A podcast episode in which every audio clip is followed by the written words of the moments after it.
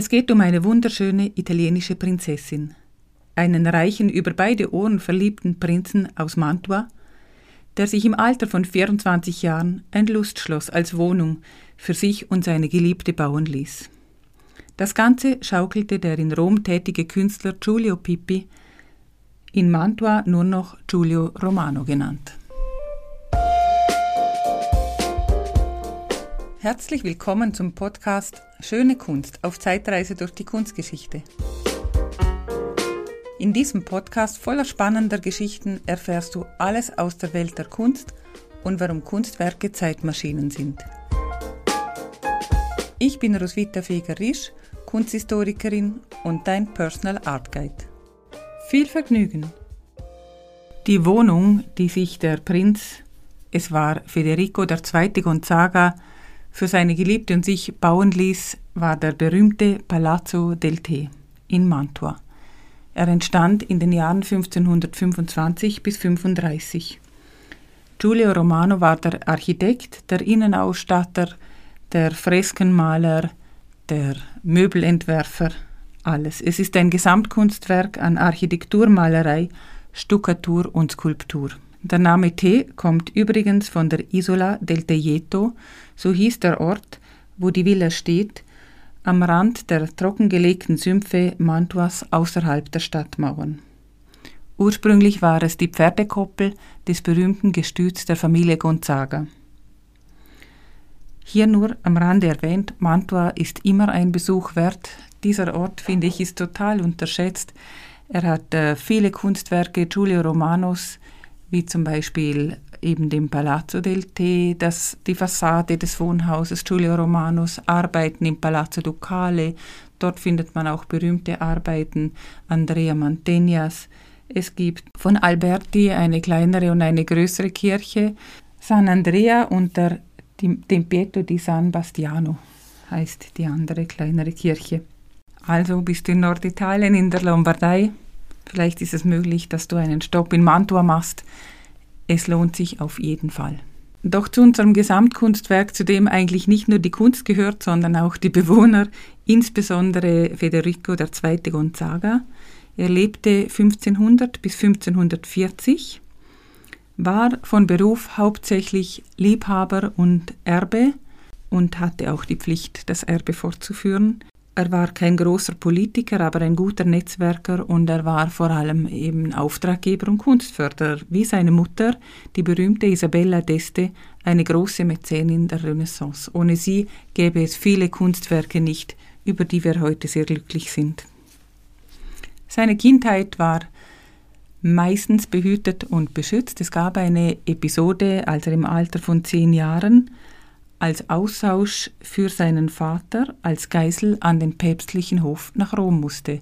Sein Vater kämpfte auf der falschen Seite und wurde in Venedig gefangen gehalten und damit der Graf, der Herrscher von Mantua, freikam, schickte er seinen Sohn einfach als Austausch und damit war man zufrieden. Man muss sich das so vorstellen, dass damals solche Geiseln aus adeligen Familien jetzt nicht unbedingt immer in den Kerker geworfen und gequält wurden, sondern gerade bei Kindern legte man großen Wert darauf, dass es ihnen gut ging, dass sie später von den besten, mit den besten Worten von ihren Feinden berichten und damit natürlich nachträglich auch noch einen kleinen Stachel ins Fleisch der, der Feinde der anderen Seite setzen. Ähm, es gibt übrigens ein Bild aus dieser Zeit. Isabella d'Este, wie gesagt, die Mutter von Federico, hat ihn malen lassen, als sie ihn weggeben musste nach Rom. Und ich verlinke euch dieses Bild in den Show Notes. Es ist tatsächlich erhalten. Federico kam dann also frei, früher oder später, und wurde mit 17 Jahren bereits verheiratet. Seine Braut Maria von Montferrat war erst acht Jahre alt. Das hört sich jetzt alles ein bisschen gruselig an, ist aber nicht so tragisch in dem Sinn. Die Braut wohnte weiterhin in Montferrat. Das Mädchen Federico hatte auch kein Interesse und kümmerte sich überhaupt nicht um sie. Und das störte auch niemanden, es ging nur darum, dass sie den Ehevertrag geschlossen hatten und dass die beiden nicht einfach willkürlich von sonst jemand weggeheiratet wurden und mit ihnen ihr, Erbe. Ihr Erbe. Eigentlich gehörte sein Herz aber der schönen Isabella Boschetti, auch La Bella Boschetta genannt. Er verliebte sich zwei Jahre später nach seiner formalen Eheschließung in diese auch schon bereits verheiratete Frau. Er war 19, sie war auch nicht viel älter, ich glaube sogar gleich, gleich alt wie er, und wollte dann mit ihr sein Leben verbringen und ganz sicher nicht irgendwelchen Heiratsprojekten seiner Eltern entsprechen. Und um sich diesen Traum zu erfüllen, hat er dann unter anderem den Palazzo del Te gebaut. Es entsprangen auch zwei Kinder aus der Ehe mit Isabella Boschetti, doch auf ewig dauerte die Romanze nicht, denn irgendwann musste er sich beugen und heiratete die Schwester seiner ersten Frau, die inzwischen aber auch schon verstorben war. Es war Margareta von Mont Montferrat. Ähm, Sinn und Zweck dieser Ehe war, das Erbe zu vergrößern, ganz klar, männliche Nachkommen zu bekommen und immerhin hatten die beiden dann zusammen doch sieben Kinder und von Isabella Boschetti wurde nicht mehr gesprochen. Doch man kann nicht sagen, dass Federico das alles egal war, also er kämpfte wirklich um seine Geliebte. Er wurde sogar, und das war vielleicht seine größte politische Leistung von Kaiser Karl V., zum Herzog von Mantua ernannt. Allerdings hätte er dafür dessen Cousine Giulia d'Aragona heiraten sollen, doch sie war acht Jahre älter als er und in diesen Zeiten war ein Altersunterschied von acht Jahren schon ziemlich groß. Federico hatte keine Lust dazu. Er hatte ja seine Herzensdame bereits gefunden und hatte auch für dieses Problem eine Lösung. Er kaufte sich nämlich frei von diesem Versprechen mit 50.000 Goldskudi an Karl V. Um den Palazzo del Te zu bauen, holte sich Federico einen der besten, in seinen Augen vermutlich den besten Künstler aus Rom, nach Mantua. Es war Giulio Pippi, er wurde ungefähr 1499 geboren, vielleicht auch ein paar Jahre früher und starb 1546. Giulio Pippi war der Lieblingsschüler und Erbe des großen Raphael. Er, hatte, er war bereits als Kind schon in seinem Atelier tätig und durfte nach seinem Tod auch die unvollendeten Arbeiten, die Raphael noch offen hatte, vervollständigen. Das waren Arbeiten im Vatikan, brauchte also schon großes Vertrauen, wenn Raphael jemandem diesen Auftrag quasi als Erbe überließ. Er erbte auch sein Atelier.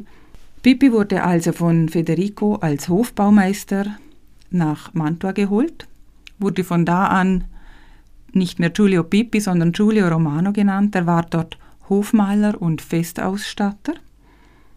Und er war in der Stadt auch für Straßenbau und Wasserversorgung zuständig außerdem für die Stadterneuerung. Irgendwo war er auch mit diesen vielen verschiedenen Aufgaben ein Universalgenie der Renaissance, das, nachdem er ins rechte Licht gerückt wurde, erblühte, mindestens in seiner Kreativität. Er war natürlich kein Wissenschaftler wie Leonardo da Vinci oder äh, auch kein Poet wie Michelangelo, aber diese Aufgaben, die erfüllte er schon ganz gut.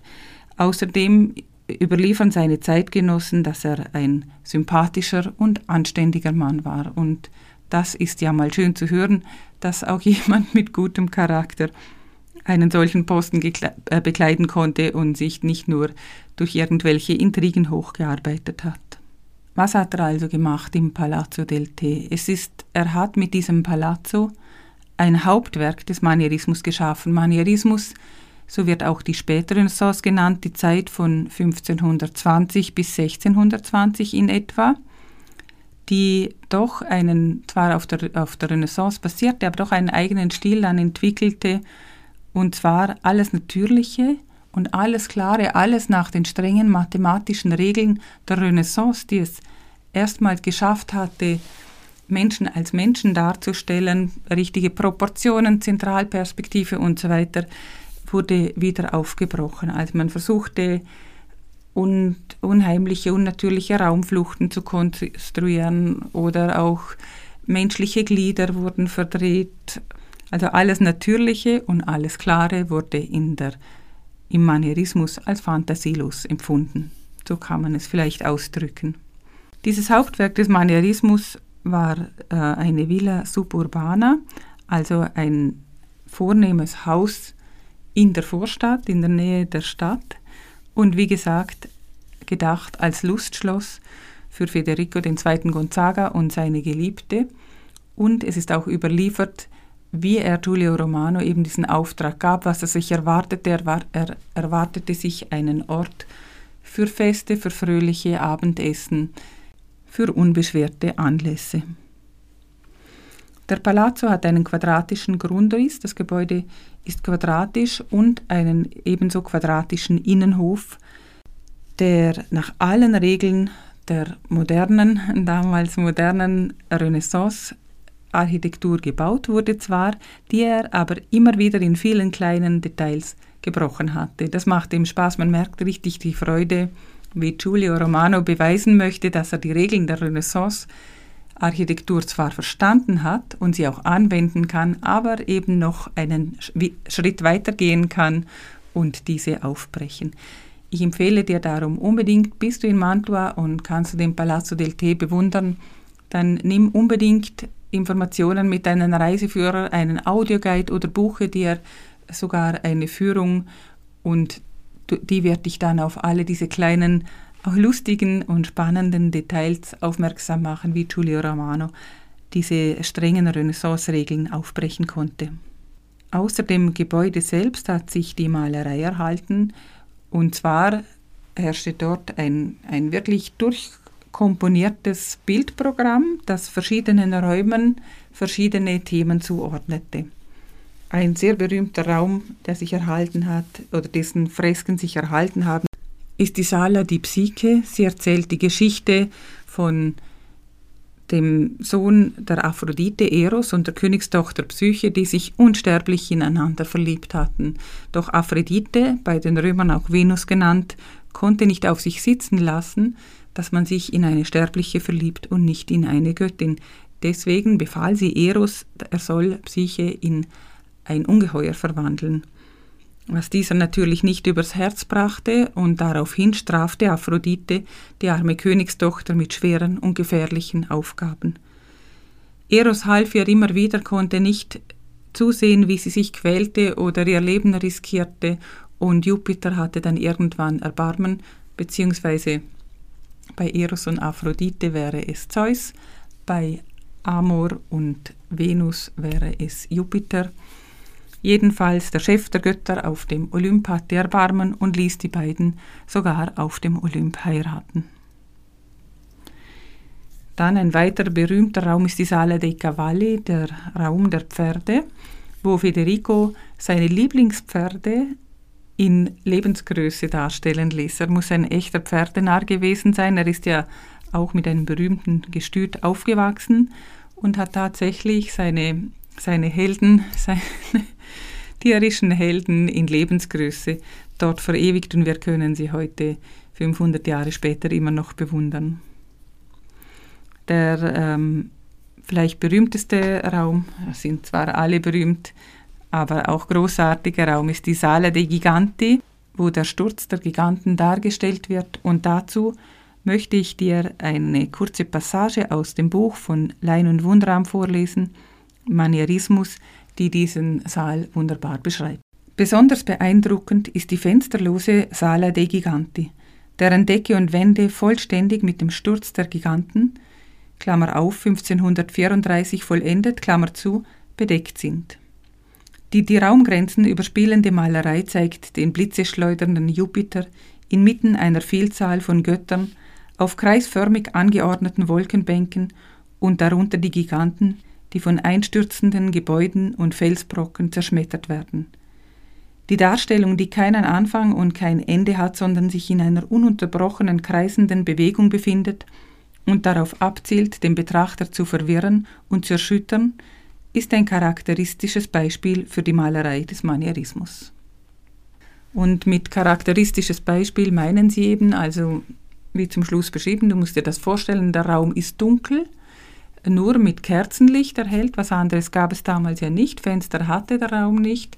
Ähm, das Thema ist schwer, die Formen sind groß und gewaltig, also es beinhaltet eigentlich mit dieser kreisförmigen, spiralförmigen Komposition alles, was der Manierismus sich wünscht, nämlich ein verwirrendes Blickes, ein, ein verwirrender Sinne.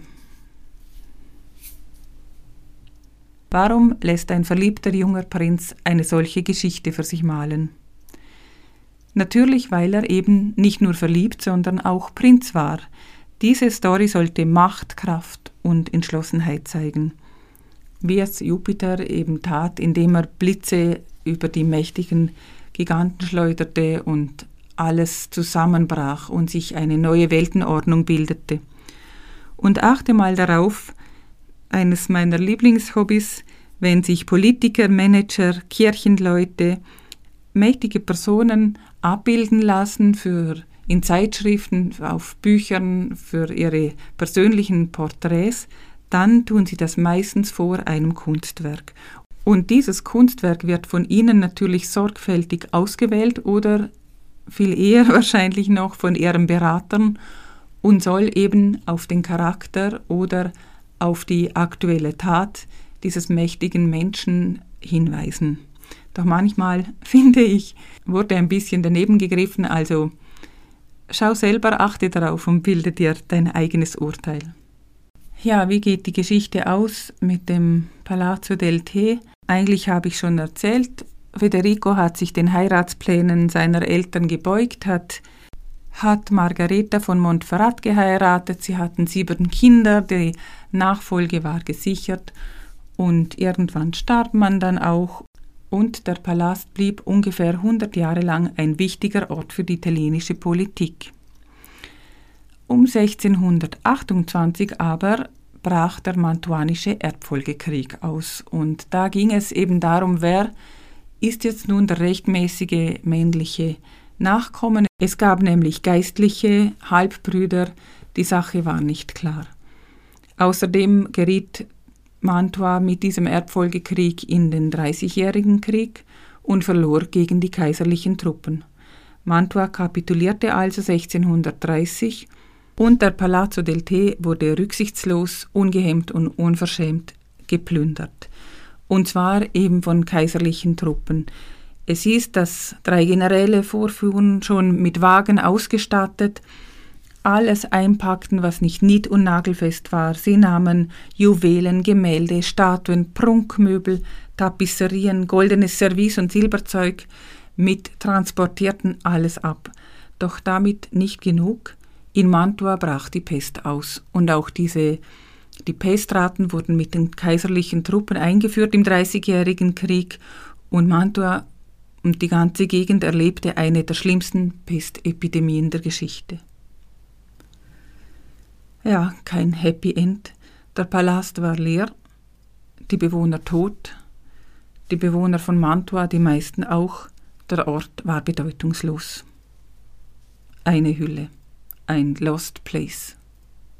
Doch der Palast wurde nicht vergessen, man kehrte zurück, erweiterte ihn um einen großen Garten und weitere Wirtschaftsgebäude, um, eine, um einen Arkadenportikus, und auch schon bald trafen sich wieder hochrangige Persönlichkeiten an diesem Ort. Tja, das ist die Geschichte dieses Ortes, der mit Liebe, großartiger Kunst, Krieg und Krankheiten zu tun hat und wie ich finde, ein echtes Märchen erzählt, in das man noch heute reisen kann, in das man sich einfühlen kann. Der Palazzo del Te ist also eine echte Zeitmaschine. Übrigens, ich plane im März einen Online-Themenabend zur Renaissance. Wenn das für dich spannend ist und du gerne den Link zum Früh zur Frühbucheranmeldung erhalten möchtest mit dem entsprechenden Early Bird Preis, dann trag dich doch bitte in die Warteliste ein. Ich verlinke sie dir in den Show Notes, wie übrigens auch ein Bild des Palastes und die Literaturangabe von Lein Wundram und ihrem Büchlein Manierismus.